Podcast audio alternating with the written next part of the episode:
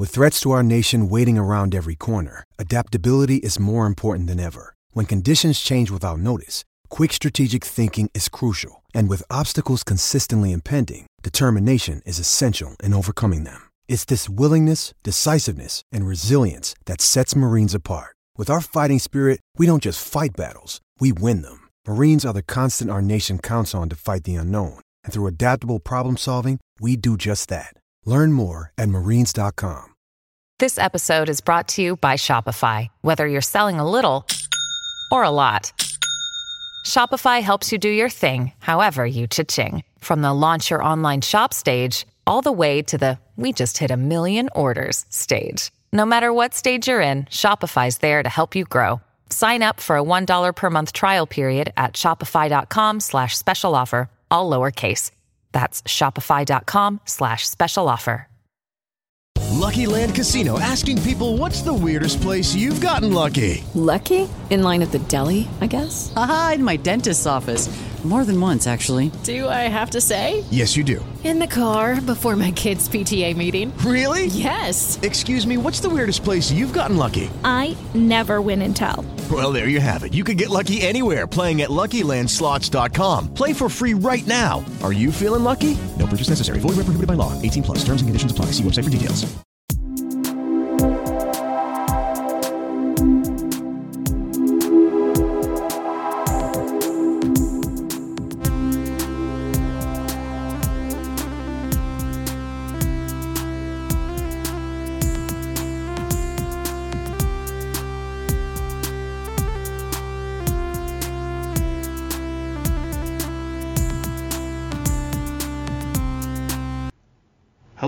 Welcome to the Celtic Down Under podcast.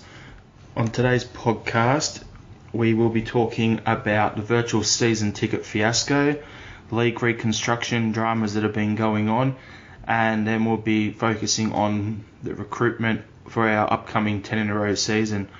I'm your host Jarrod, and I'm joined by John as usual. How you going, John? Very well, very well. You know, getting on. Work's getting busy. Good to get back to normal a little bit. Yeah, it's uh, slowly but surely getting a bit better over here in Australia. So uh, yeah, I think we're through the worst. I think we're through the worst. looks that Touch way. wood. So fingers crossed. Touch wood. Smack yourself in the head. All that sort of stuff that you need to do for that. But Yeah. yeah, things are getting better. So uh, yeah, onwards and upwards for us. And I hope everyone overseas listening is uh, it's getting better and they're all healthy and safe and uh, Yeah, definitely. Stay safe. getting through it all. So, yeah, just to uh, start off, we'll uh, just give a quick plug to our um, social media channels. So we're on Twitter and Instagram at Celtic Down. On Facebook, we've got a page and a group under Celtic Down Under. So if you like what we do on here, give them a like and a follow. There's memes, there's pictures, there's articles getting shared by a few different sources that we've linked up with and have an agreement with. So um, get on board there. Also, we are looking for the upcoming 10 in a row season to get a couple more podcasters involved with our weekly podcast.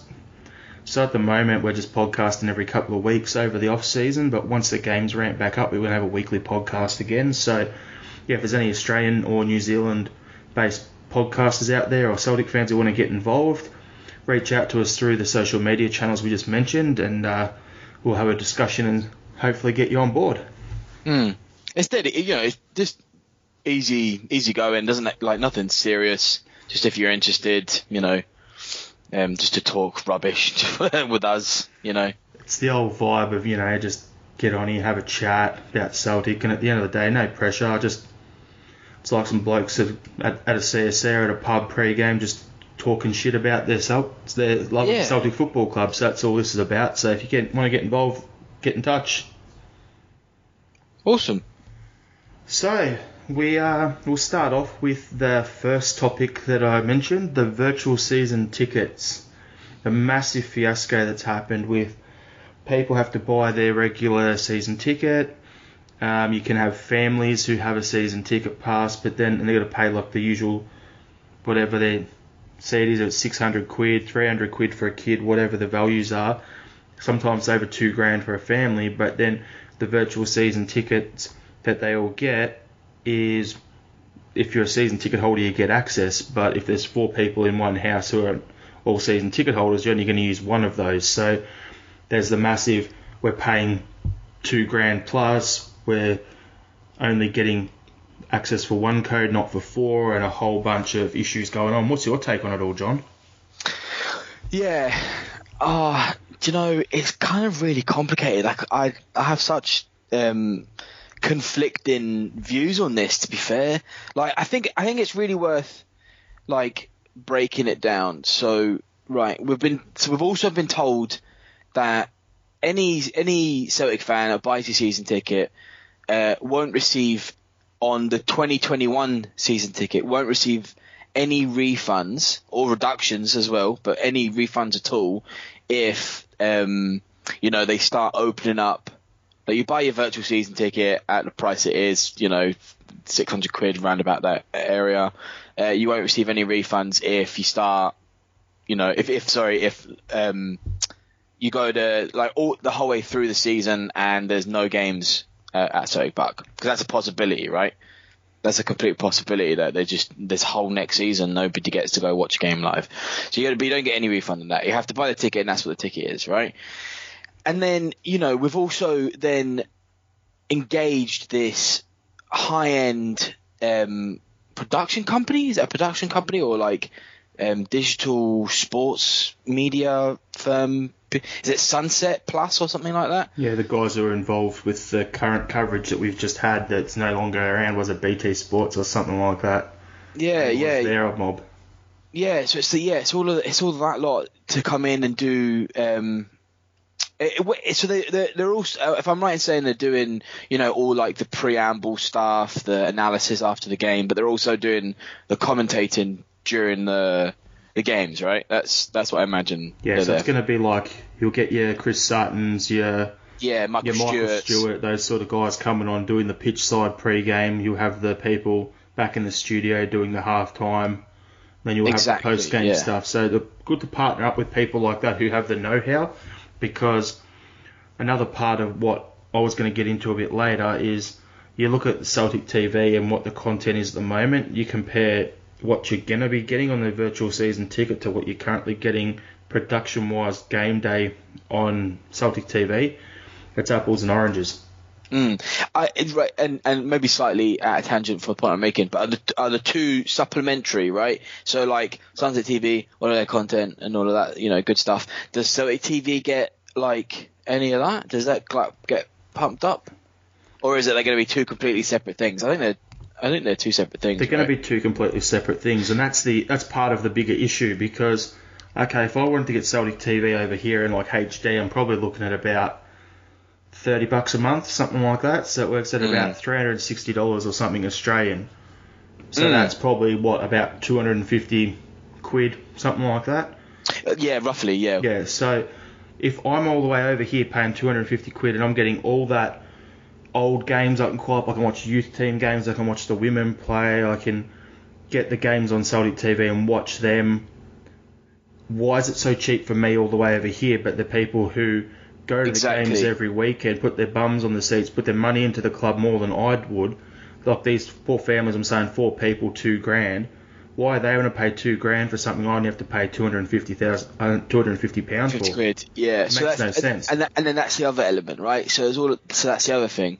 Like you also have not only because two grand at any time of the year, any time of life, is a two thousand pounds is a lot of money to spank. That's just fact, right? That's just, like even if you've got a family bringing up and you're spending two grand to go watch football, which is your pastime hobby. Be honest, right? I way of life, all of that, right? But it's you know it's not essential.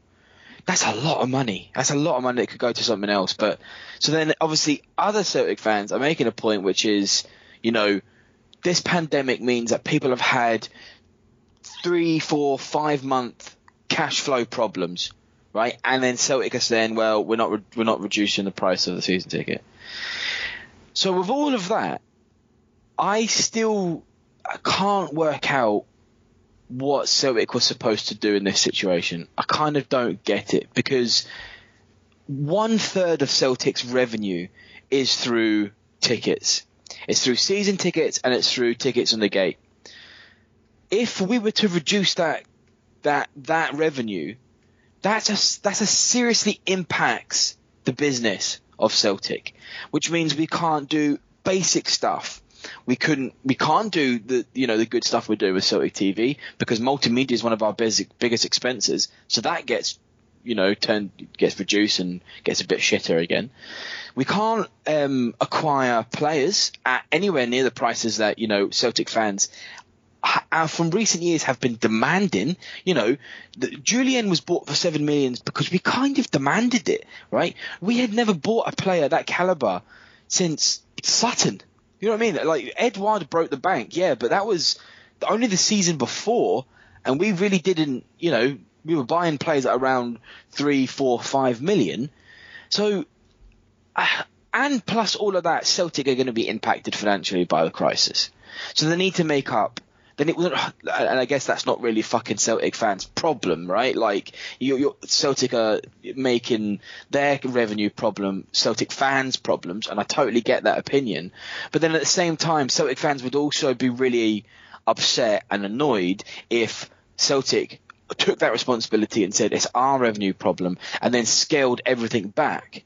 We would then be saying, why have you scaled everything back for the turn and row season? Why are you not pushing forward? So I, am again, like I'm saying before, like everything's massively. I, I don't think there's a good situation in this. I think what we've tried to do is make the best of a really bad situation by doing um, this Sunset Plus multimedia deal thing and bringing in Sutton and bringing in Michael Stewart and doing all the you know bells and whistles and just trying to make the best of what we've because we've been dealt a really shit situation. Yeah, it's definitely a catch twenty two situation because if you look at it, it's as you just said, it's you got to look at the overall picture. The poor punter in the stand is basically being basically told hand over your cash or you'll lose your season ticket because there's 8,000 on the current waiting list. So they're kind of trapped. It's either I pay the money, get my um, keep my season book because for the 10 row season, in the off chance that we return to games in the new year, then I'll be there in the stadium for the 10 row after however many years. There's I've seen online, someone was talking about on Twitter that their their granddad's been a season ticket holder for 33 years, and unfortunately, he's going to miss the 10 in a row because he can't afford it.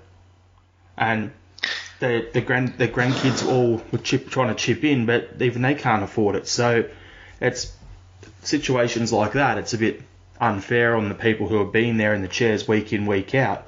But at the same time, I can understand the club side of it because, yeah, as you said, if if the club goes, this is our problem, then all of a sudden, Edouard will be sold, I will be sold, yeah, that's it. be sold. We won't sign Forster. There you go. There's 40 million. There's the money that they'll lose on season tickets bang, gone. Easy, we'll get some money in. But then, do we have replacements? Is Afolabi going to be ready to come in and Klimala, they're going to be ready to come in and challenge for that, or even Bayo mm. for Eddie's spot and be at the same quality? No. It yeah. is, like the only one of those four I rattled off that we could really afford to lose, if anyone, is Ntcham because we're absolutely loaded in the midfield. Yeah, yeah. I have to admit, you saying that about the old man um, not being able to see Tenero. That that's heartbreaking. That genuinely is heartbreaking. But then, well, no, but I didn't mean to say but, but um, yeah, I'd say that Celtic, any problem Celtic has, the Celtic fans have that same problem.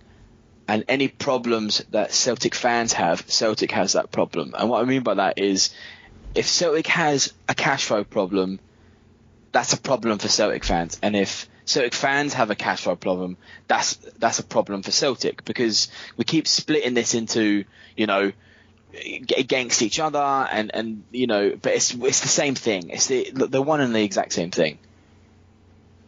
Yep, agree with you. It's um you can't have one without the other.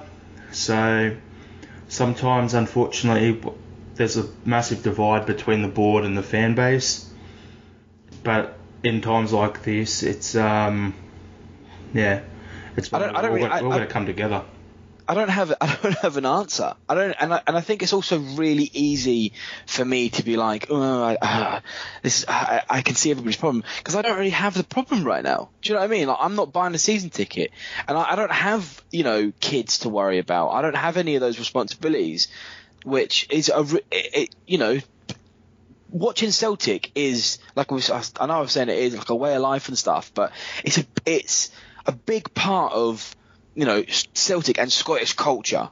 All of that, the Wednesday slash Thursdays, the Saturday slash Sundays, you're getting out, um, you know, you're enjoying something to its fullest. It's not it's not just about watching Celtic as well. It's about seeing your friends. It's about community. It's about and all of that. And so that and that then is also financially, um, you know, a burden in in the best of times because it's such an expensive pastime. To then chuck in you know, global pandemics and cash flow problems and revenue and stuff. It's like, oh Christ, I, I totally get the frustration, and I'm in such a luxury where I don't really have some of the inhibitors.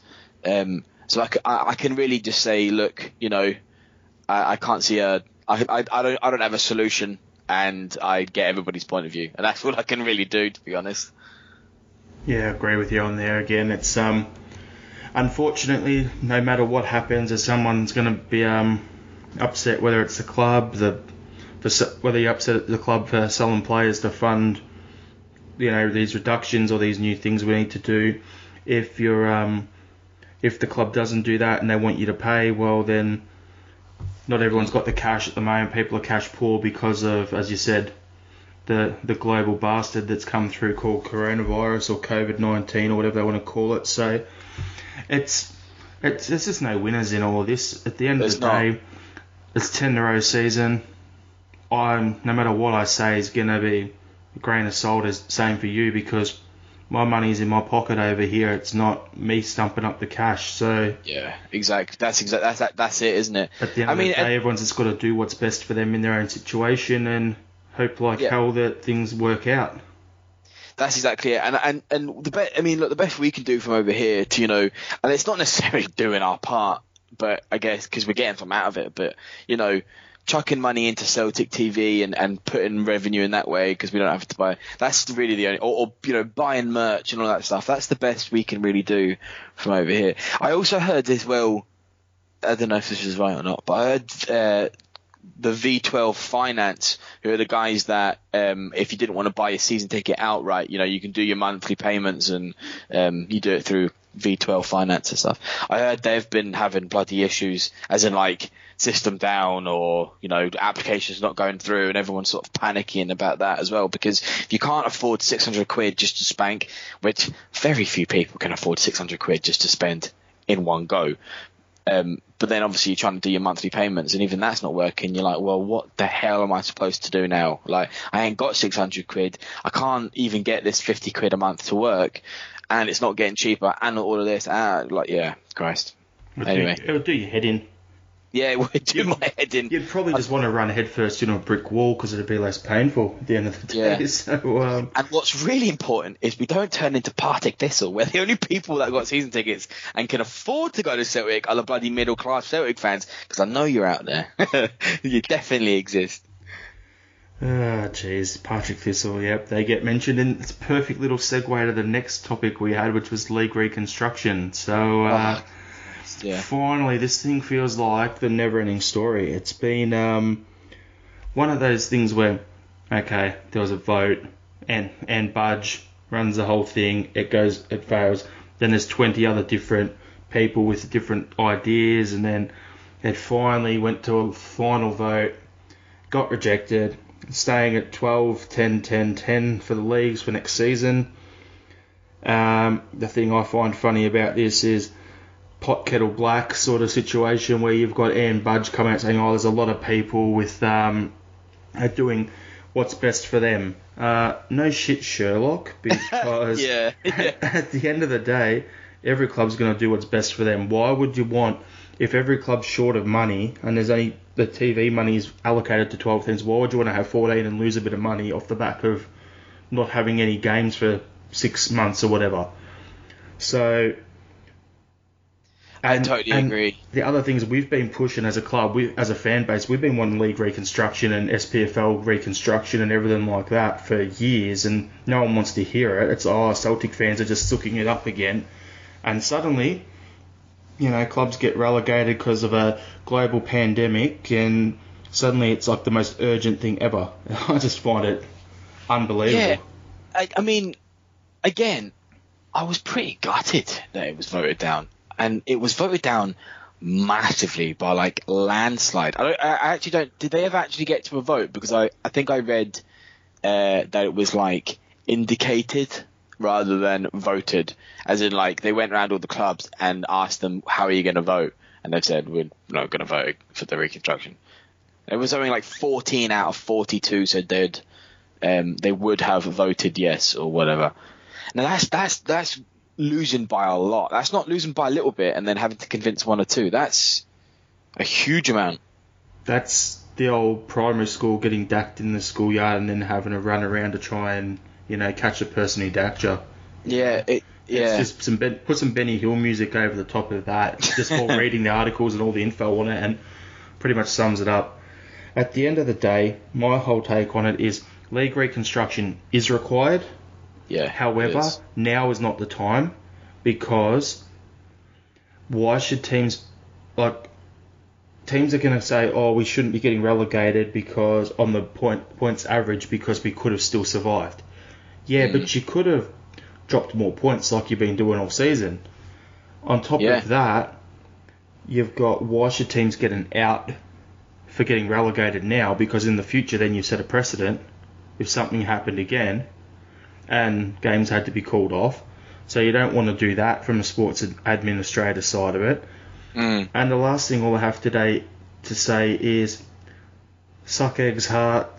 You uh, You're a shit and you deserve to be it's- relegated. it's your own fault because you have you run poorly with Ann Budge in the office and you were run poorly with how badly she was up Craig Levein's ass and Yeah.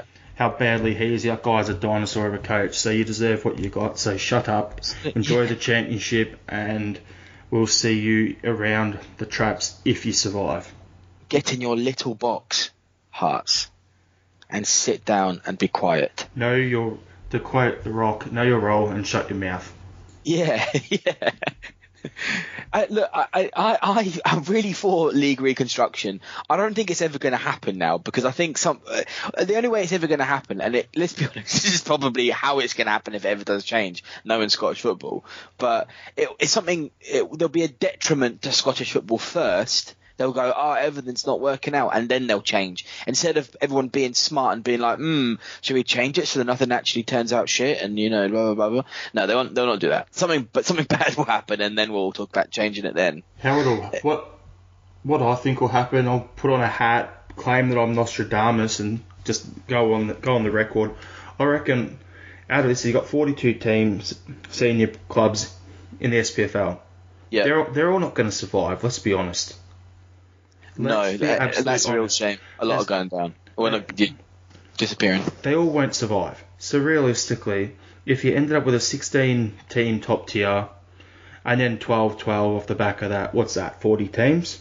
Mm. 16 plus 24, yes, 40 teams. So if two drop out off the back of this, that's where your reconstruction would happen. Or I think we'd be lucky if it's just two. Yeah. I reckon that we'd be doing really lucky. or you'll end up with like a, a 14 team top tier eventually, and then you'll mm. end up with like 10 and 10, and you'll you'll lose a whole division. You're gonna Yeah. there's gonna be a lot of clubs if League One and Two don't go ahead, they're being told they can just put the season on freeze for a year. So that's why Thistle's losing it because they just did a Sunderland and got back to back relegations. Yeah, that's that's exactly what's happened. So they've got no money coming in. They've got players they've got to pay who are still on full time contracts from when they were in the Premiership. And now, if that league's put on freeze because all these other little clubs in the league aren't going to be able to afford it because they make all their money on season on uh, season tickets and tickets through the gate and everything, then why would they want to open their doors and play the season? Because This they'll lose it. money and they'll go they'll go bankrupt. So. This is it. I doubt we'll see much. We'll see League One or Two this season. We might see a really condensed version later on, maybe in 2021. but the talk is that the championship's only going to be 27 games now, and starting up in September. I saw this. Yeah, I just think it's madness. I, I, I genuinely really, I mean, if if I was somebody who was, you know, a bit more, you know, into this, and you know, I'd, I'd, I'd probably try and start some sort of petition or you know grassroots movement or something like that.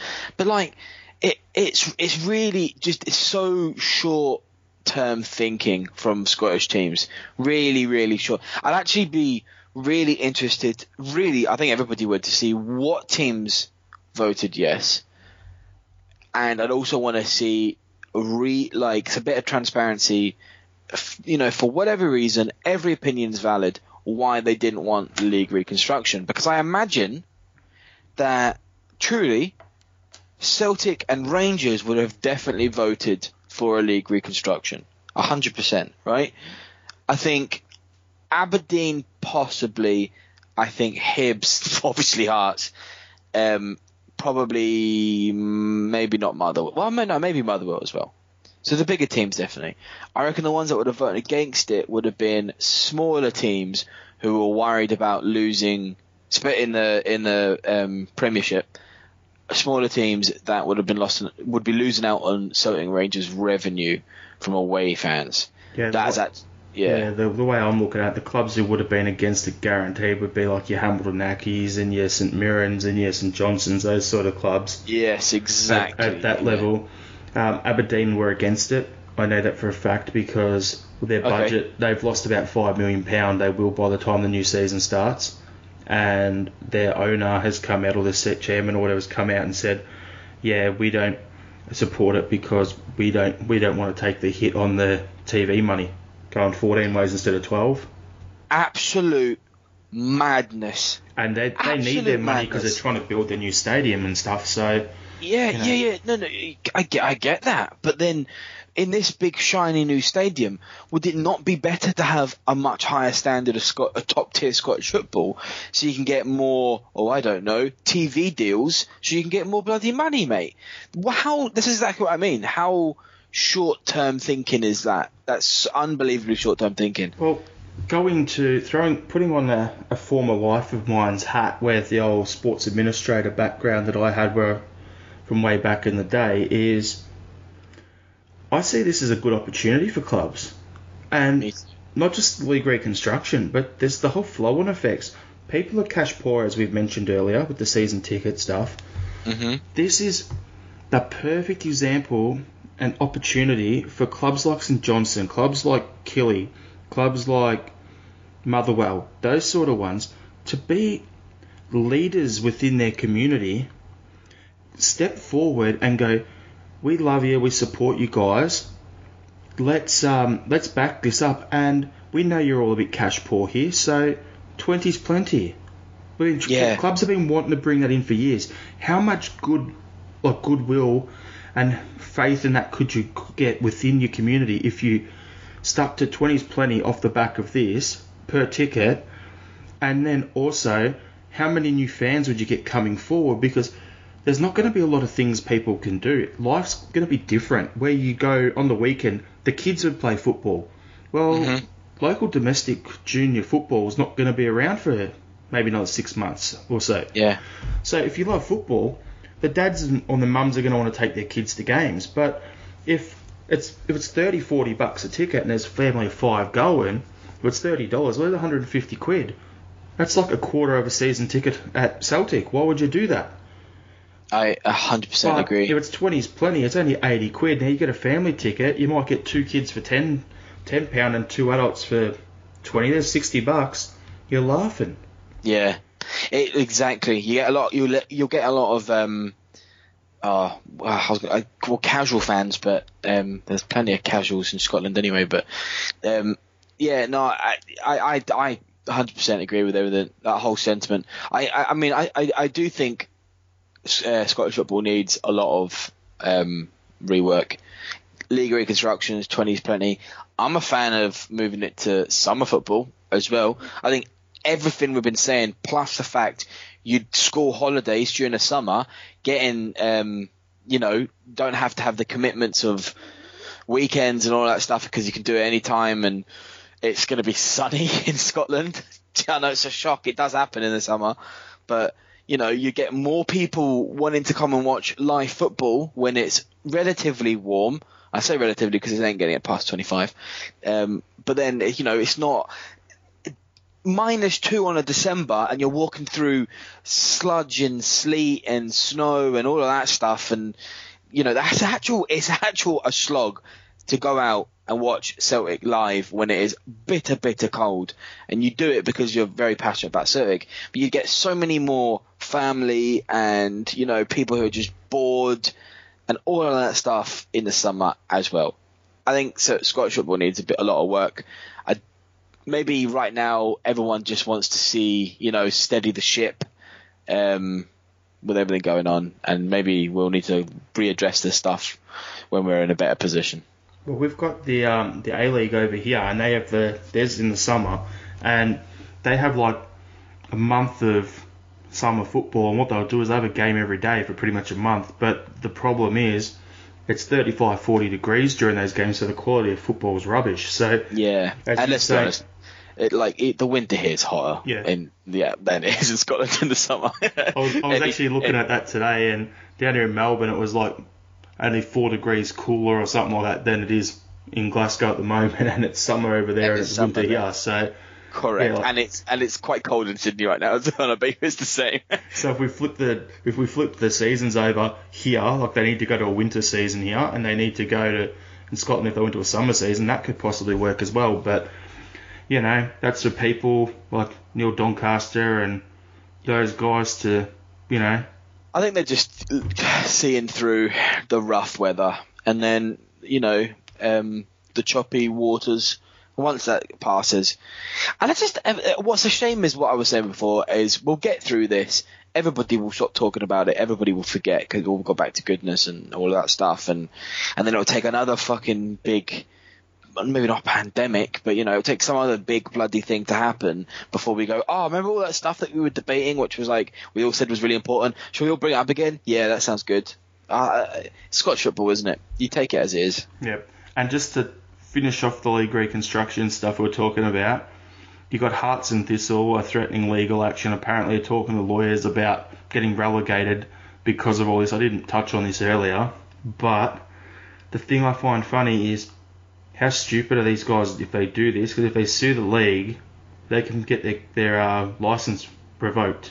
So Yeah. if, they, if they really want to do that and put a pause on all the leagues starting up again, and um, you know having the other clubs getting absolutely feral at them because they're stopping them getting out there playing, and making money while they're having to pay wages and make more clubs potentially go broke. Well, these clubs will then get sued by all them as well, counter sued, and they will also uh, probably get kicked out of the league. So Yeah, no, and, and, and actually they have absolutely zero legal precedence on, on what they're doing, like none, because um, the SFA is a you know an association run organisation, um, and we all voted to end the season. We all we all teams agreed the season will end where it ended, and that Celtic will be champions. That was a un- unanimous decision.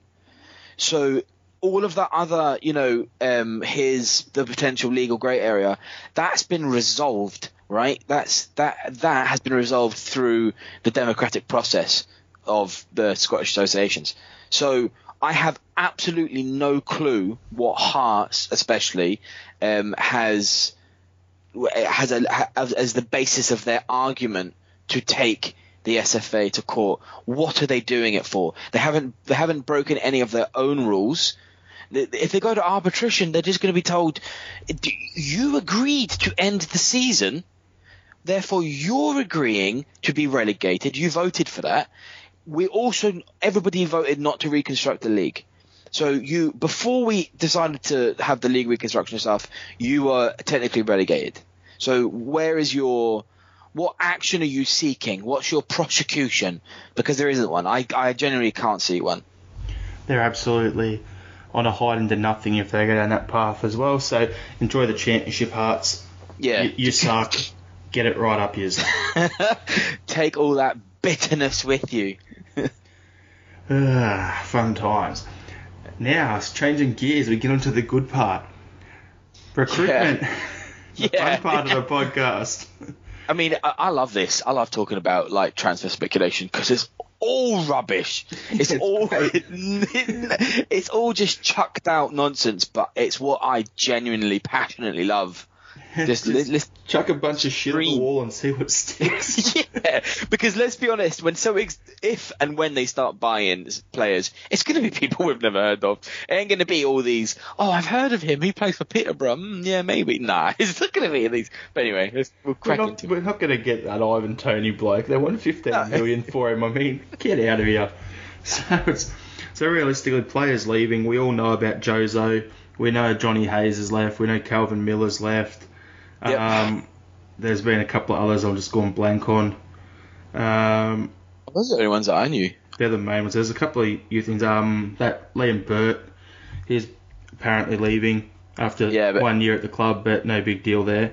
Yeah, because he was yeah dramatically amazing, wasn't he? Yeah. No, he was heaps. He was amazing. And I'm like, realistically, I don't think those players leaving. Well, I don't really think we're going to miss much because we've got like Afolabi coming back. We've got O'Connor coming back from loan. We've got, you know, good old Yeah, Jack exactly. Hendry coming back from loan at Melbourne City for two games, didn't he? And he's probably going to Yeah. get loaned out again. So we've got players coming back into that squad as well. Um, it'll be interesting to see what we do, who we're going to loan out, because yeah, I reckon Jack Hendry will get loaned out again. The rumours are Shved's going to get loaned out.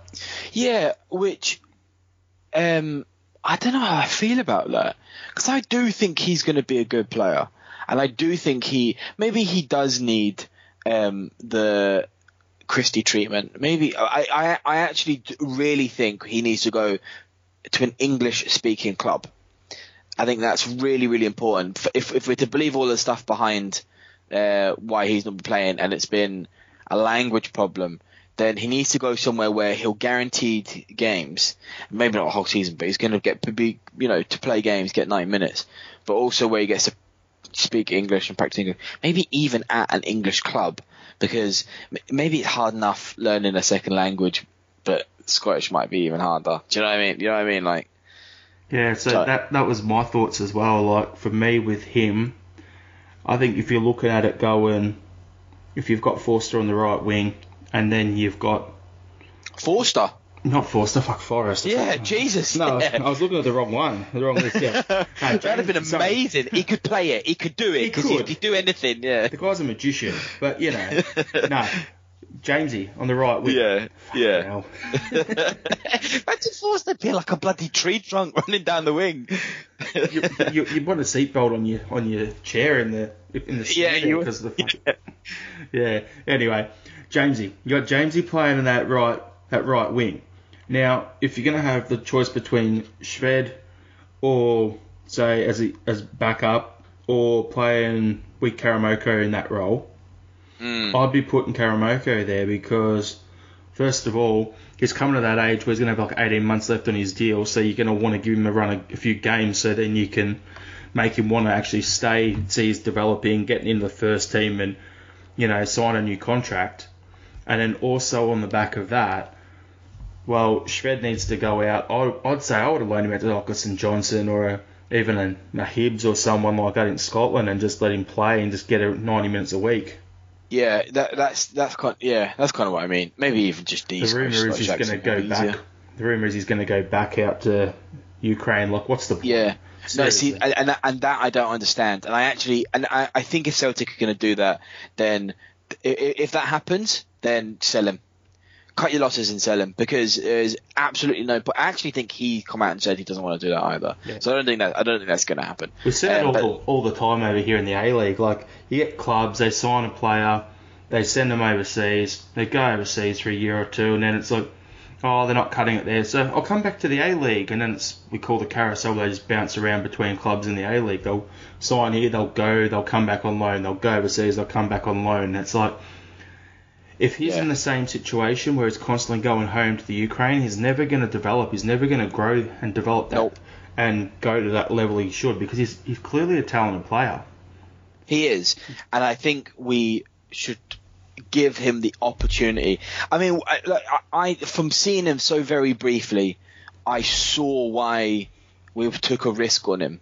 He eh, he he moves. He understands the game very well. He reads the game well.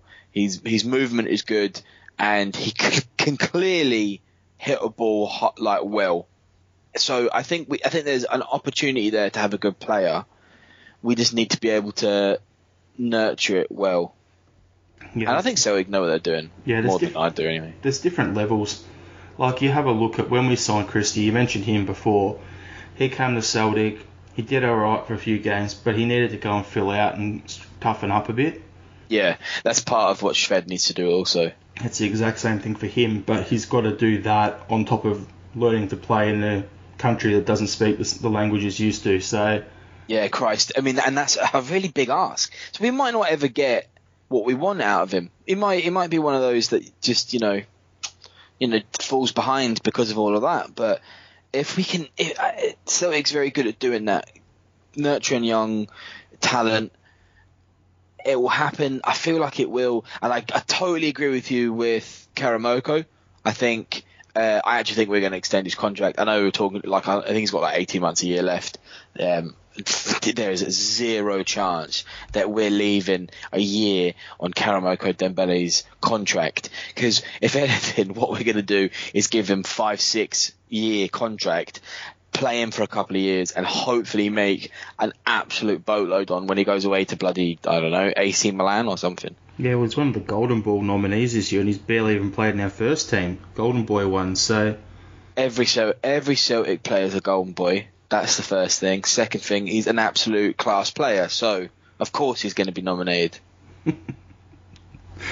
Uh, it's funny though when you look at that list, you got guys like Jadon Sancho, Reyna. You've got like three guys over at Dortmund, at Haaland, and then you've got all these other guys who are dominating in the Champions League and stuff. And then I look at it Aguero, uh, who else was it? Um, Raheem Sterling. Some bl- bloody big players that Yeah. have been nominated and won this thing.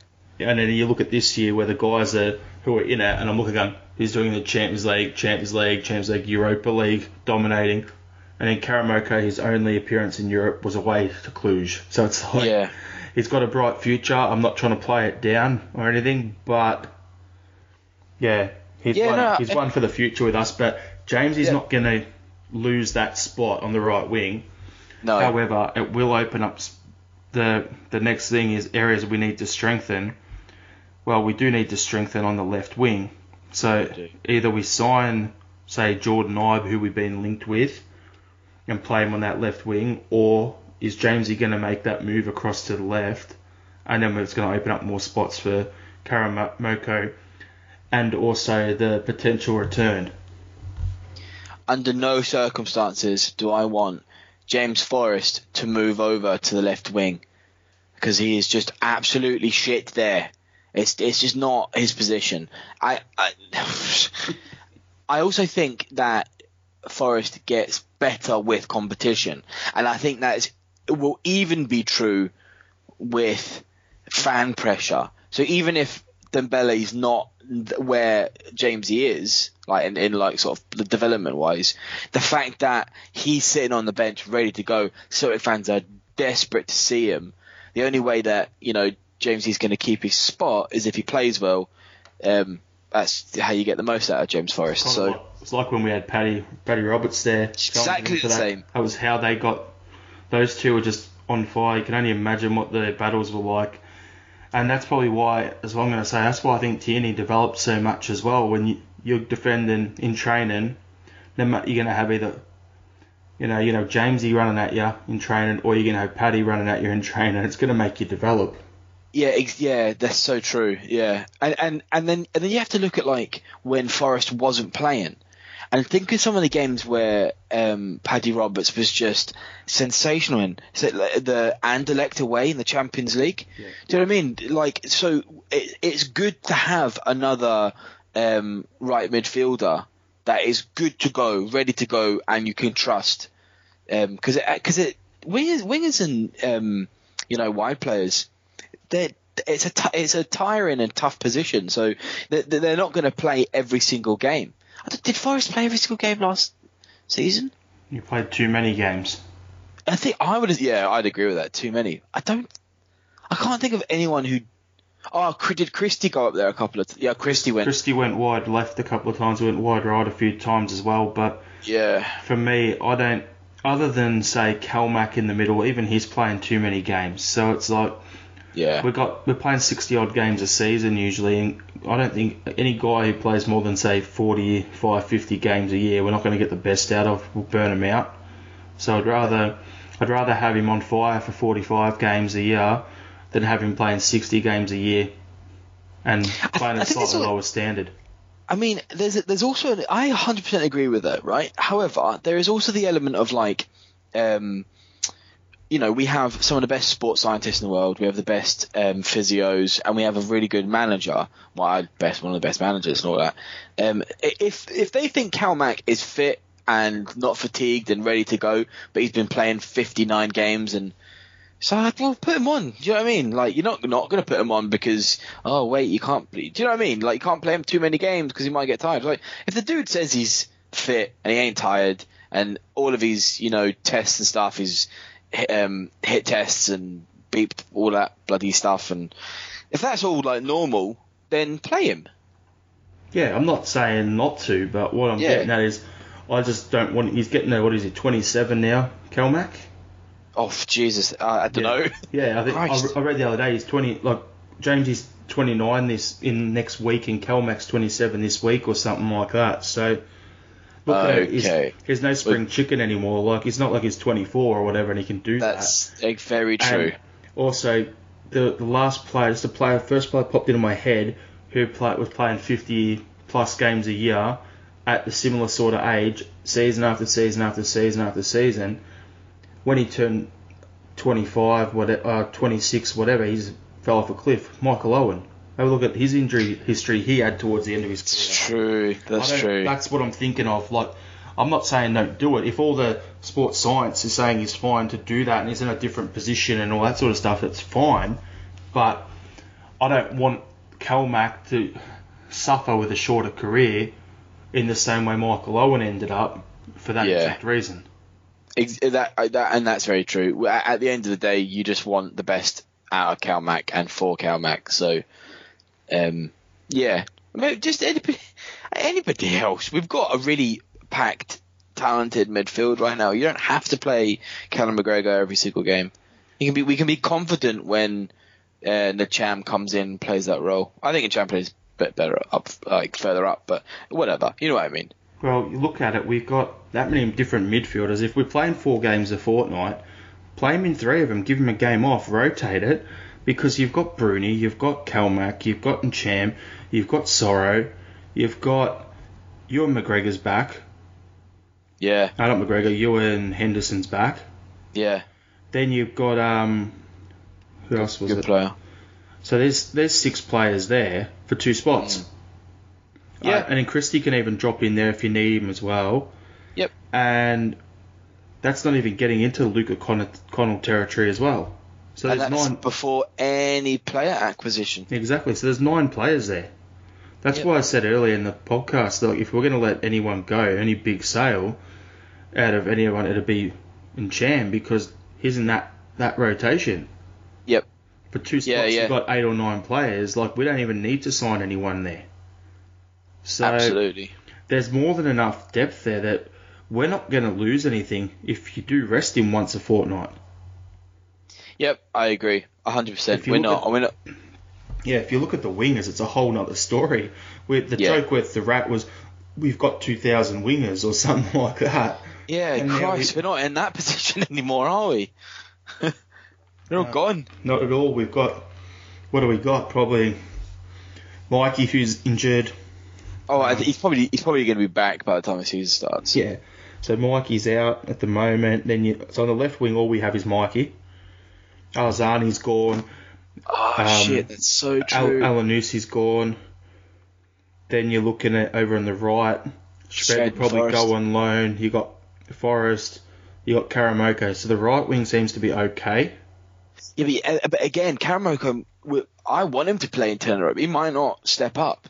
Yeah, no, he's he's young. That's the thing. So the last thing is, you don't know if you can count on him, but at the same time, you're not going to know unless you throw him in there for a few games. Yeah, And I- I think if- I think it'd be fine. But And where I'm saying about you rotate guys in every like once a fortnight sort of thing, if you bring him in for Jamesy, Jamesy plays three games, he comes in for one, and you mm. pick the game. Say if you got two league games and two games in Europe, and one of the league games is against St Johnstone, and the other one's against say Aberdeen, you'll play him in the St Johnstone game.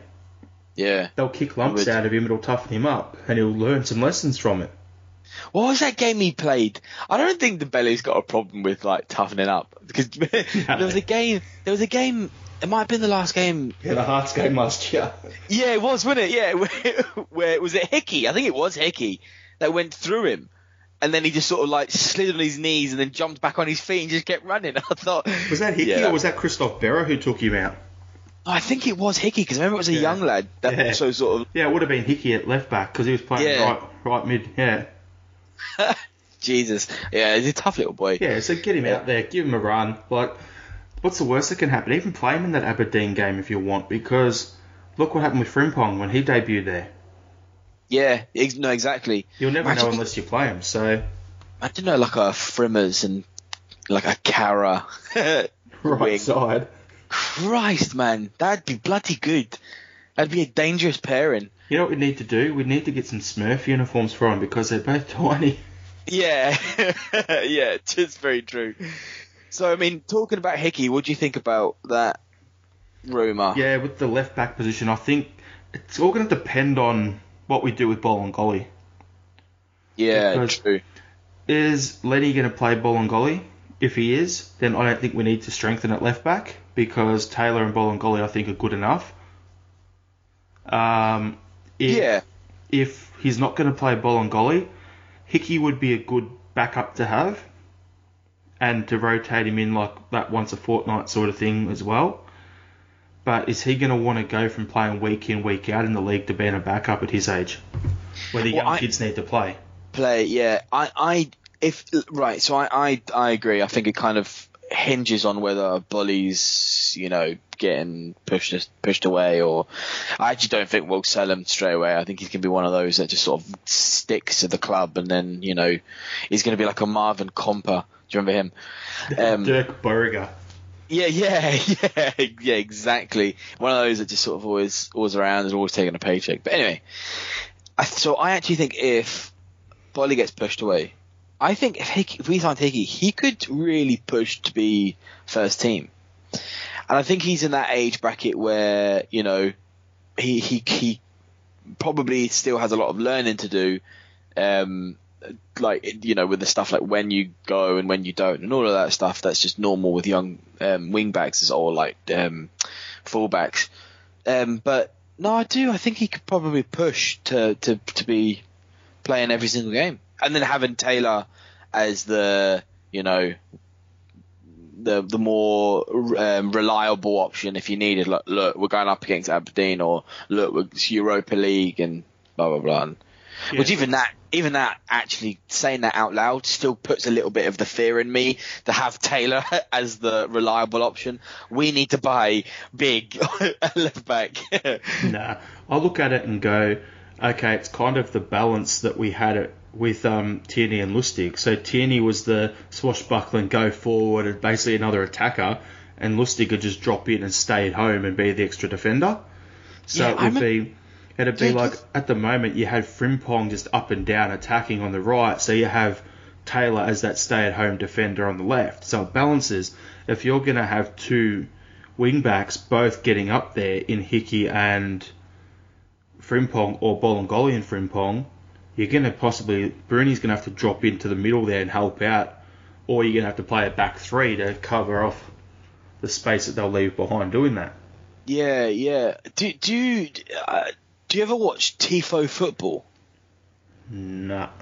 it's like it's like these it's like these football analysts that do these sort of like info uh, videos. They've got Facebook groups, uh, Facebook pages, and all that stuff. They're really good. They did one on Celtic, right? And they did all this like um, analysis of when it was when Tierney and Lustig were the you know the fullbacks, and and they said that it was incredibly um, unconventional the style of football Celtic play, where they do have that they push the fullback right up, and then Lustig sort of slots in as a three. But then they did all this stuff, and they said that against the right type of teams, it can be really deadly, but then it's also really susceptible to counter attacks. I think that kind of did sum up that team when Tierney and Lustig were in. So I think you're absolutely right. If you had like an Elhamed and a Hickey as the options, and you had that type of same sort of like uh, lopsided uh, attack against the right type of opposition, I do think it actually really work. I do think it'd really work. It was a weird formation because it was like defensively we were playing a four at the back, but then in attack it was a three at the back and an extra Yeah. an extra winger. Yeah. That's why it worked well with Scott Sinclair on the left wing because he's a left winger who likes to come inside on his right foot. So you Yep. had Tierney overlapping him playing it to the byline. You had Sinclair coming inside, so they wouldn't get in each other's way. Yeah, yeah, yeah, absolutely. It did work really well. Um, so if if we could do that again, I don't know if that's Lennon's style. To be fair, he wants everyone attacking all the bloody time, go go go go go.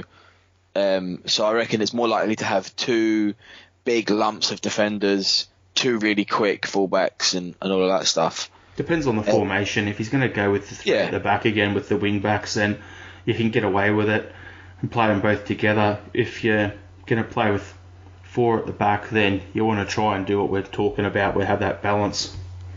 Yep, totally agree. But yeah, Hickey.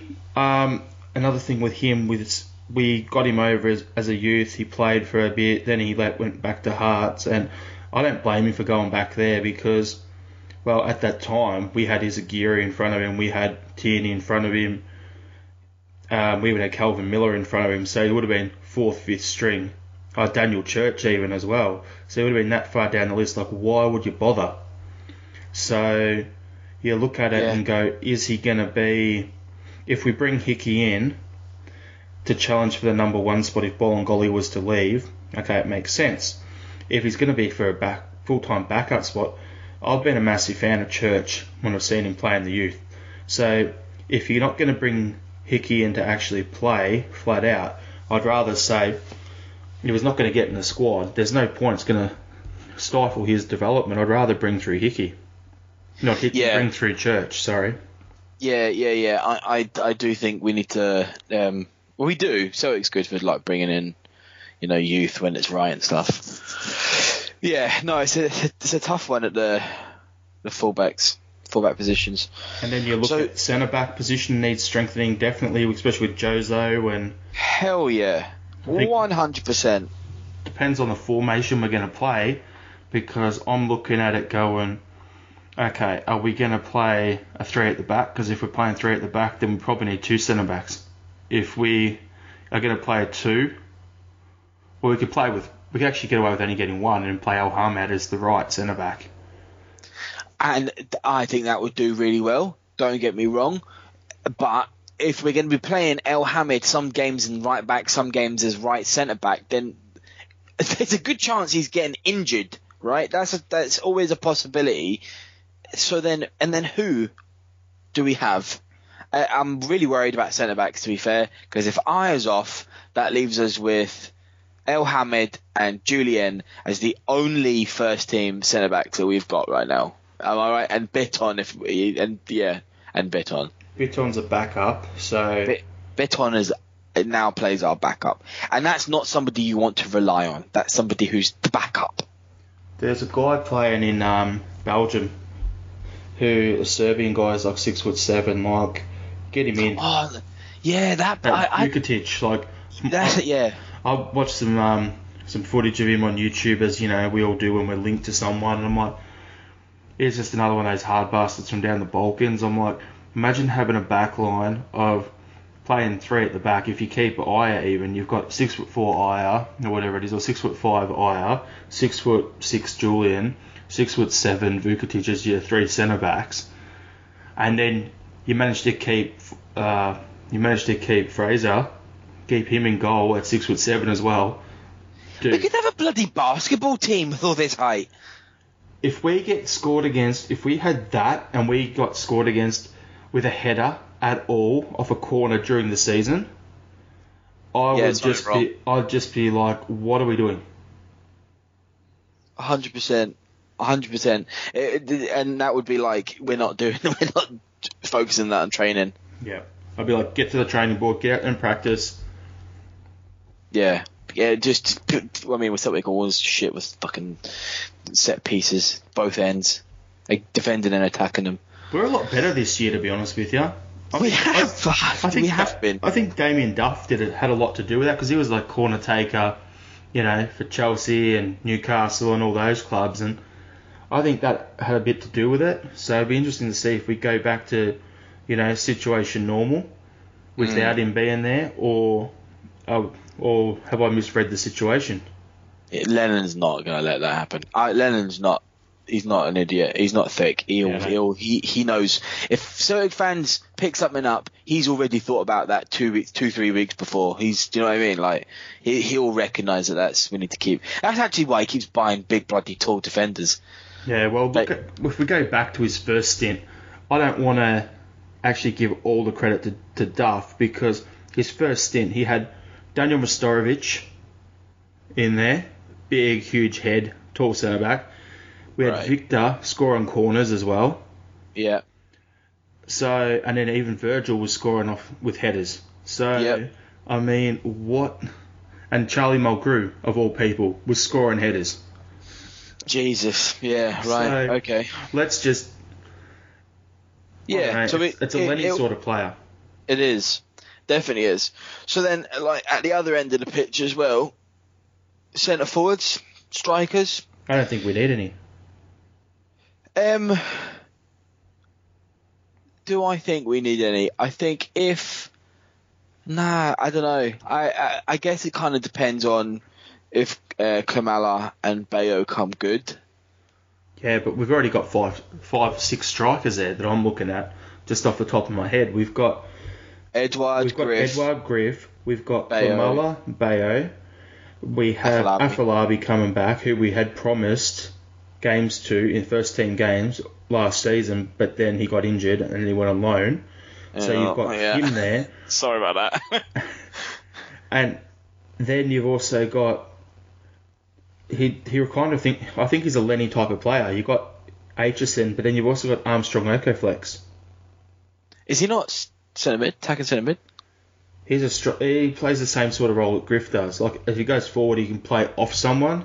Yeah, right. Like if you watch the youth games when he was playing alongside Afolabi, Ala- Afolabi was the centre forward. He was playing just off behind like the secondary striker slash attack Yeah. mid and ten role. Like a so false false nine sort of thing. yeah, so I don't know. We've got plenty of options there. We've got six, seven players for their I really two want- spots. I really want Okoflex to play lots of games just because I want to keep saying his name. It's probably the best name ever on the face of this earth. Armstrong Okoflex. That just sounds amazing. Say that say that ten times in a row when you're about five pints deep scored. You're gonna, it's gonna start being, you know, um, Armstrong, you know, weird flex, but okay, all of that stuff. Hey. I just want to see what his um celebration is. Does he score and then just like you know do a flex or something to play up his Yeah. last name? I don't know. See what puns we can get out of it. It'll be um yeah, it'll be interesting. So yeah, I, I, just, I honestly think I don't think we need anyone. I think centre forward we're fine. Um, It's interesting that we've been we've been linked. Now I know obviously media, fucking mainstream Scottish football and all that, or you know Scottish um, media and stuff. They they always link anybody with anybody because it you know people like me go, oh that's amazing, I'm going to click on that link and blah blah blah and read all that stuff. But you know we have been linked with quite a few, and then and you know Ibe if he comes in he can play as potentially a centre forward but potentially a left wing. You got uh, Toney, you know he's a traditional centre forward striker, and you got Weissman as well, Shon Weissman. he won't come. one.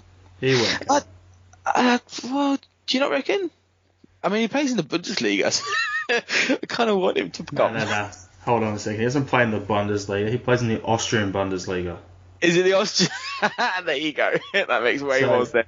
Well, It- then he probably he should come then. No, no, no. Because he's come out in the media like on the weekend and said, oh, I've, I've heard that I've been rumoured with that, but I actually want to move to the Bundesliga in Germany Oh, or to oh, yeah. or to the English Premier League. So he doesn't he doesn't want to come to Scotland. He want, he thinks he's better than that. So Yeah. I don't want another John Guidetti situation. If it's, if that's what he's thinking, and with what we've already got at the club, jog on, son. You're not needed. Yeah, I mean, what a stupid thing to say, to be honest, because, you know, like, I want to be a millionaire and have, like, a bodybuilder's body, but none of that's probably going to happen either, mate. If- If you're not good enough to go to the Bundesliga, you're not going to the Bundesliga. Yep, exactly.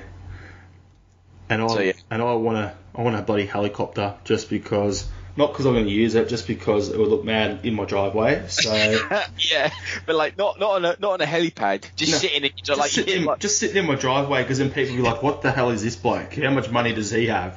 And it's like, "No, I don't have money. I just have a helicopter." Yeah, it's like a Peter Griffin sort of stupidity thing there. But Yeah. yeah. 100%, that sounds great. Yeah. But you know, it's a. I think realistically, going through the squad we've got, I think we're okay at right back because we've got O'Connor coming back who can play central defensive midfield. He can play centre back. He can play right back. We've got Elhamed. We've got Frimmers. We're sweet at right back. Centre back we need to strengthen. Left back depends on the Bolingoli situation. Left Centre, wing. centre mid we're fine. Left wing we need definitely need a signing there. Right wing. I think we need Do with one. I think we need to figure out what we're going to do with Shved before we look to sign anyone. Totally agree. The 10 role we're sweet with. We've got Rogic, we've got Christie, we've got Ntcham. we're good. And we're good with, we're, we're good, good at half. We've left the elephant in the room till last. Goalkeeper. Christ, we have as well. I always forget that. Oh God, Christ, are we spending ten million? Oh, I don't think I don't reckon we are. I I I, I don't think it's happening now. Ugh, As long as that's we don't, so annoying. as long as we don't bow to the pressure and sign Craig Gordon to that extension, let him go to St Mirren. Honestly, he, his time's done. Um, I appreciate everything he's done for the club, but he's not a Yeah. number one level for us with what we're trying to go for next season. He's not at that level. So No, he's not. Bain's a better keeper, I think, than than Craig Gordon personally. Bain- Bain's a better number two keeper. I don't see him. I, I could happily have him go out there for two, three weeks and play the role, but I wouldn't want him being our long term number one. No, no, no, no, me neither. But if if you were to, um, you know, you, you had you had a choice between do you keep Craig Gordon or do you start playing Bain until we can sort out a keeper? You play Bain. I'll be playing Bain. We- Yeah. I I, don't think we need to keep Craig Gordon as well because I'm like Bain is your second option or starting him until you sign someone's fine. We've got a full international already as a third stringer in Conor Hazard. We need Yeah. to start bringing him through Yeah, because honestly, if we signed Forster as our full time starter for say on a four year deal or a five year deal, that'll get him to 34, 35 years old. When he moves on, it should be Conor Hazard ready to step into that role. I agree. That's the way I look at it. We need to start getting him into that role and ready for that role. Yeah. Um, get him working more with Stevie Woods, get him on the bench occasionally, get him involved in some cup squads, you know, bring him through that way. But Fraser is the guy we need. We There's, just yeah. there's a lot of keepers out there who are available, but the rumour Claudio Bravo from Man City, like, come on, man. Hey, if we get Bravo, I will be very happy. I might even say Bravo. His his quality, I will say, his quality, he's good, but he also has the bomb scare factor in him. It's Scottish football. It, there's going to be no bloody bomb scares with Claudio Bravo in goal. He'll, he'll absolutely dominate. and I got a reaction, yes. Yeah, yeah. no, I'm just not a fan of Bravo. That's the thing. Like I've I've seen him play a few times. I he's good, yes, but I if I had the choice between him and Fraser Forster, come on. Yeah, yeah, yeah. Oh, every day of the week you're having Forster. Yeah, of course. I, I, I. Why, why I actually reckon's happening, right? Is Southampton is shitting it. Southampton's probably really struggling financially, and they're going, "Oh, Celtic are desperate for this dude because he's because he's you know cult hero and all that. So we're gonna chuck something silly out, and we're gonna pray to the gods that they're going to pay that. And the thing is, we're not idiots. So we're going to quite quickly slap Southampton across the face and be like, be serious.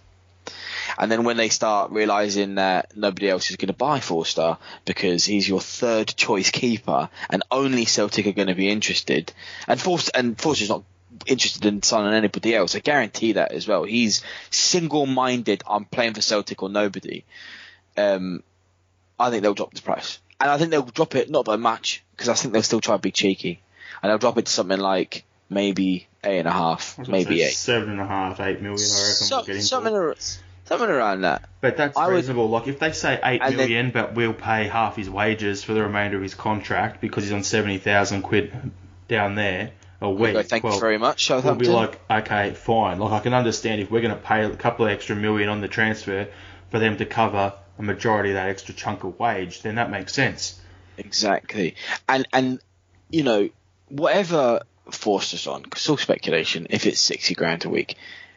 That's that's millions of pounds freed up from Southampton.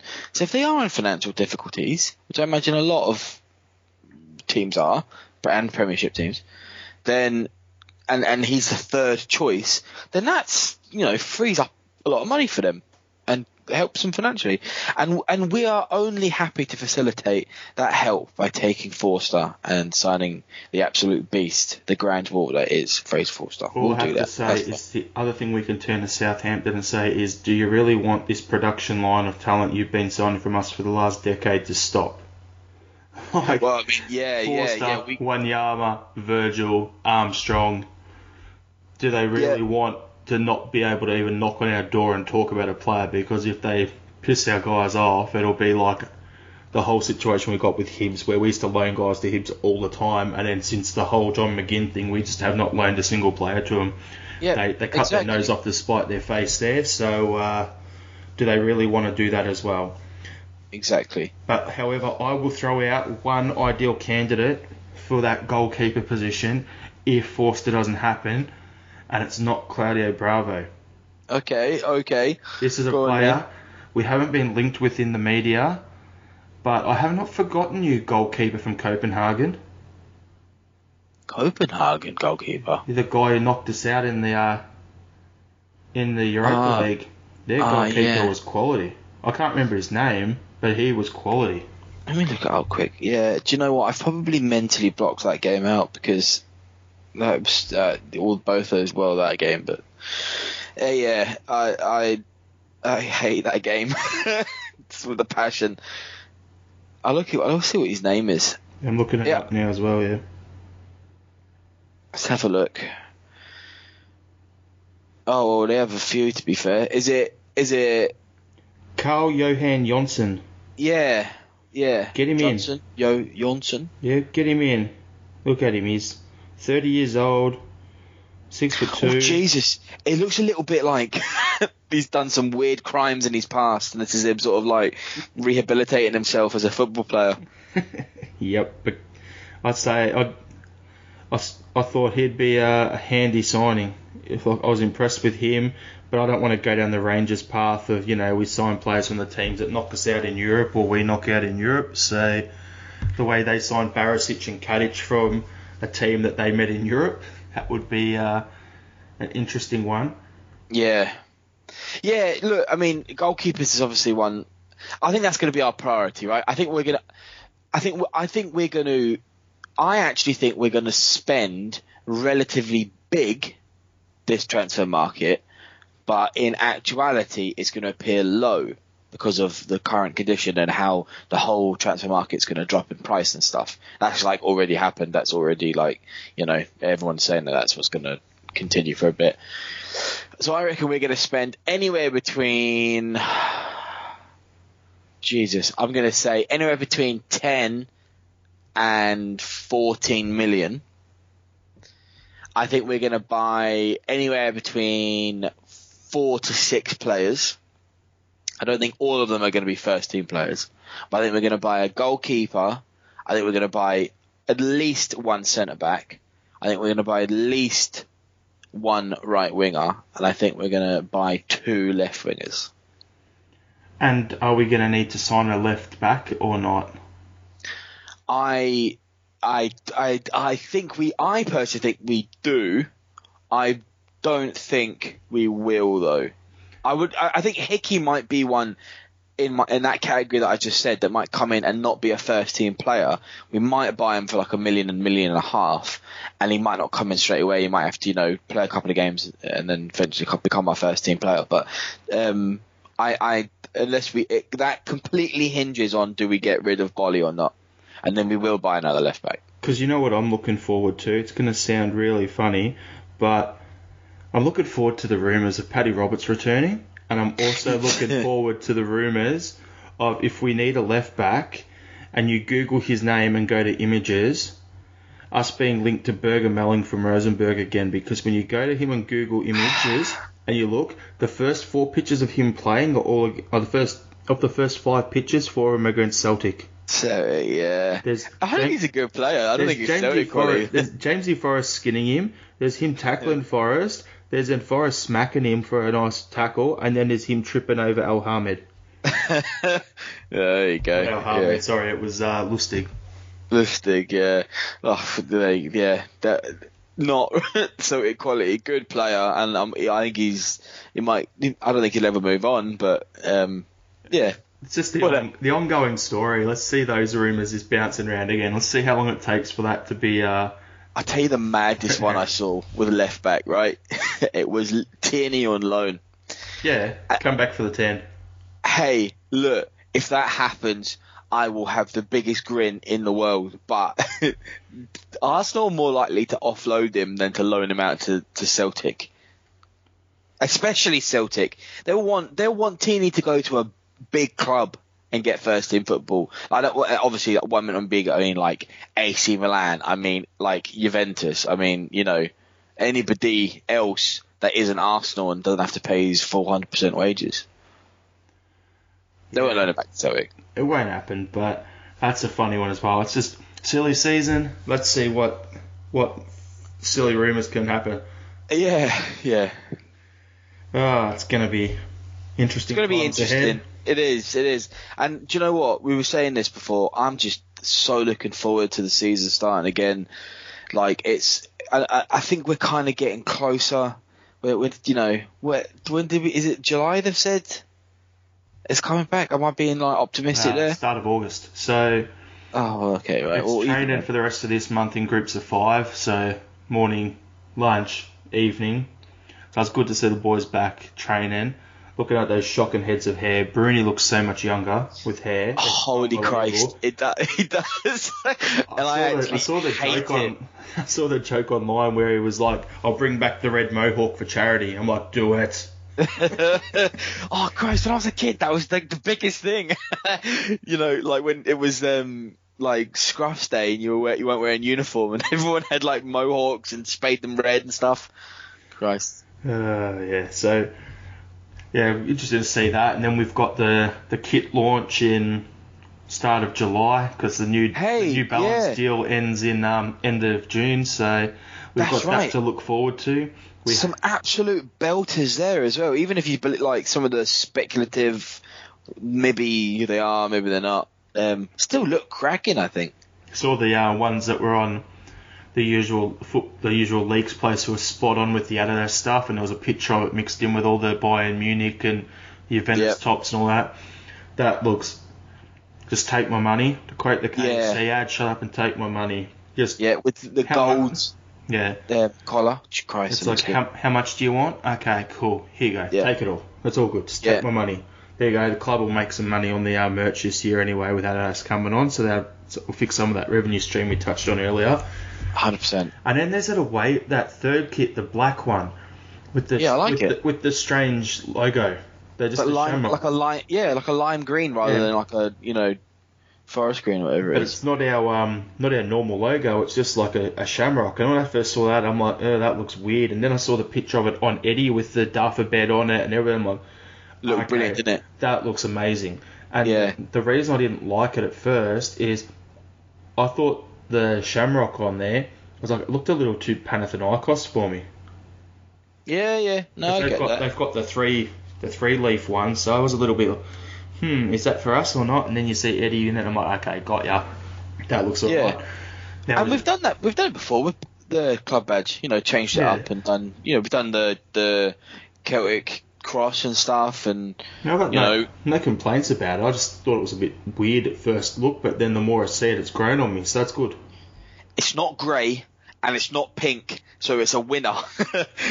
you can't you can't really go wrong if you don't do it grey or pink. You know who I feel bad for with that top? Everyone who bought it because we never wore the damn thing. I know, I know. I mean, like, uh, Christ, well, why?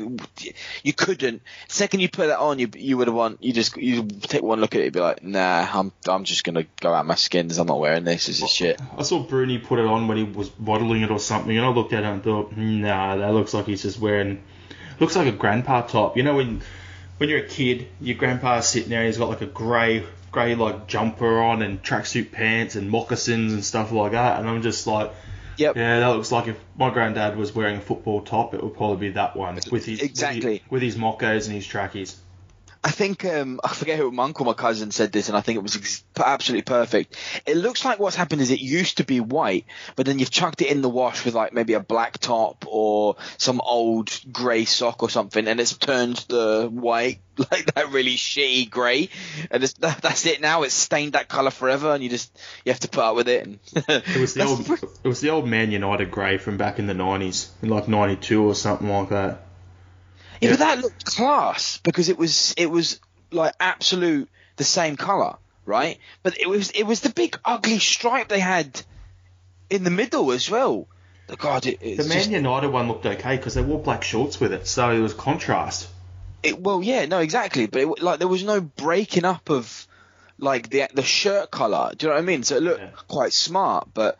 But nah, it's just the fluoro pink V. I'm like, come on. uh, anyway, It, I, I, somebody said online that it looked like what uh, club. Uh, you're on FIFA or something, and you you know you just quickly make one of the strips. That's exactly what it was like. It was like EA's own version of a club strip. yeah, it's just random. Hit random kit make, bang. Yep, okay, let's play. Grey, pink, triangle in the middle. Boom, there you go. No, Yeah, I could have done that. I'm glad that we left New Balance because okay, the only thing I liked about New Balance kits were the the Invincible season ones. The Yeah. all those kits were all amazing, but even they had problems with the numbers and the the gold on them all fading to go to a brown color after one or two washes. So Yeah, But- I, I'm lucky I never had that with my ones. Um, but I know a lot of people had problems. Even like putting it through the wash once, you all the the because it wasn't embroidered badges, was it? It was all sort of that like was all pressed on. pressed on, and they were all peeling off and stuff. And it's like, Yeah, one of my friends got me me one when they were over there. Went to the the superstore and got me one with like brown brown eight on it, and got all the badges and stuff like that, which was great. And then by that point, I'd already heard that people were having problems washing them, so I've only ever cold washed it and just hung it up inside. So mine's still pristine, but yeah, I know people who have washed them, hung them outside on a clothesline for like an hour, and they've come in and all the all peeled off. everything's peeled off or it's faded or whatever. So, um, yeah, I'm glad that we see the back of New Balance. yeah. And uh, well, we're on to be- we're on to new and better things now. Adidas is a big brand. We're part of the elite club now. we're in the uh, we're in the big leagues now. We are indeed. We always were. It's just Yeah. now it's like international recognition, isn't it? Everyone else is caught up with us. It's not the other way around. They've been welcome to the party. Boom. Yeah, exactly. All right. So you got anything else you want to touch on about the recruitment at all, or kits or anything like that? Or I'm just looking forward to the new kits being launched. Yeah, yeah, me too. I will be probably bli- buying them all like I normally do. I actually spent quite a lot of money this year on um, classic strips. So I have some of the old, like, really, you know, the Umbro ones and, um, you know, the CR Smith ones and stuff. Because I don't know if you saw this, but um, there was like a pop up sports memorabilia thing that happened in um, East End of Glasgow. Yeah. I don't know if it's- yeah. yeah. Yeah, and it like it was it was really weird actually. It was like above a one of these sneaker, you know, you take your trainers in and they clean them and That was the classic football shirts pop up, right? yeah, yeah, that's exactly what it was. Yeah. Yeah, yeah, and it was it was brilliant. And what was I mean, it was kind of weird because you had uh, you had there was no troubles, but there was like the Celtic half and then there was the Rangers half, and it was kind of weird, like perusing the old classic tops. You know, you're looking up. You know, big glass on top. It's like, yeah, that's class. And someone across from you who's got like, you know, a flow topping. Like, oh, this is really weird. we should have separate rooms or separate buildings. What are you doing on the East End, first of all? Piss off. You know, like, it's all that stuff. Like, yeah, it was weird. But then they had all the like the other you know big classic ones. You know, you know Atalanta and Arsenal tip tops and Brazil and Northern Ireland tops and all that stuff. So it was yeah, it was good. It was good. So I, I think I spent something like two hundred quid over a couple of weeks just buying fucking whatever I could. It was good, yeah. So I'll probably buy a couple of the new tops, but I probably won't go mad and buy all of the tops that I normally do. Yeah, I've got the problem with uh, the old longer wingspan than my height, so finding it Yeah. actually fixed properly is a big issue. So uh, that's one thing that New Balance was good for. They nice, true. nice roomy tops. Uh, I know Adidas because my local club over here is with Adidas. I know they fit good, so I'm looking forward to it. And then Adidas, the thing that comes with that is not just the tops, but it's the training tops, the zip-up jackets, the rain Yeah. jackets, all that extra stuff that comes with it. I could really just do a number. Yeah, that's I'm the exact same. Yeah, you have to kind of go easy because you end up spending quite a lot of money. But I mean, at the end of the day, that like I, I normally wear a Celtic top for just casual. Do you know what I mean? Like if I'm just go walking out about town, like I don't have to wear it for a special occasion. I'll just stick it on. So it's kind of like you're just buying clothes anyway. But Yeah. I look at it and go, the Celtic top gets worn when I'm taking the dog for a walk or a run, so yeah, yeah. yeah. Well, I, I tell you what, it, makes me move quicker. Yeah, yeah, it's because you're in your sports tops. Off you go. Yeah.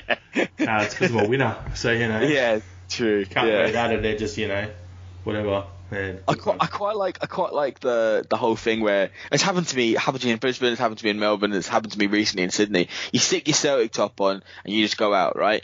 And then all of a sudden, other people you start noticing other people with Celtic tops, and you know you're getting the big thumbs up, and you're like, you're right, you're right, champ, how you doing? it's like all of a sudden you you never noticed them before. The second you got your Celtic top on, you start seeing the the old family everywhere. You know what I mean? yeah, Because it's, we're great. everywhere. it's great like that. It is. I love it.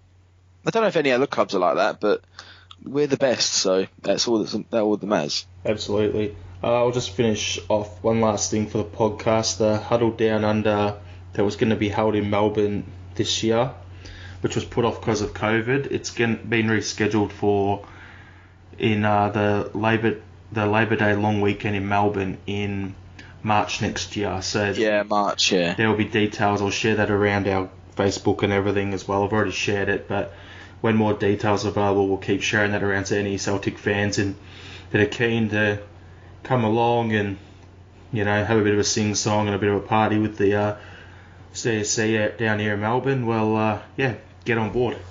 Hell yeah, I'll be coming to that. That sounds brilliant. Nice. I've been looking for. I was. It's a. It's gotten that it got cancelled this year, but I'm looking forward to it. Yeah, we had uh, Kevin coming over from the Sing Teams. He was all booked to come over. So there's a shout out for you, Kev. If you uh, can, can rebook it or get down here, mate. Yeah, come back, Kev. Yeah. All good. All right then, guys. Everyone stay safe and uh, looking forward to silly season. Seeing the rumours, getting in, rolling it out until we get to start of July. See the Adidas kits and bring on the Tender O season. I can't wait. Hell, hell. Sports Social Podcast Network. Okay, round two. Name something that's not boring. Laundry? Ooh, a book club. Computer solitaire, huh? Ah, sorry, we were looking for Chumba Casino. That's right. ChumbaCasino.com has over 100 casino style games. Join today and play for free for your chance to redeem some serious prizes. ChumbaCasino.com. No purchase necessary. Full prohibited by law. 18 plus terms and conditions apply. See website for details.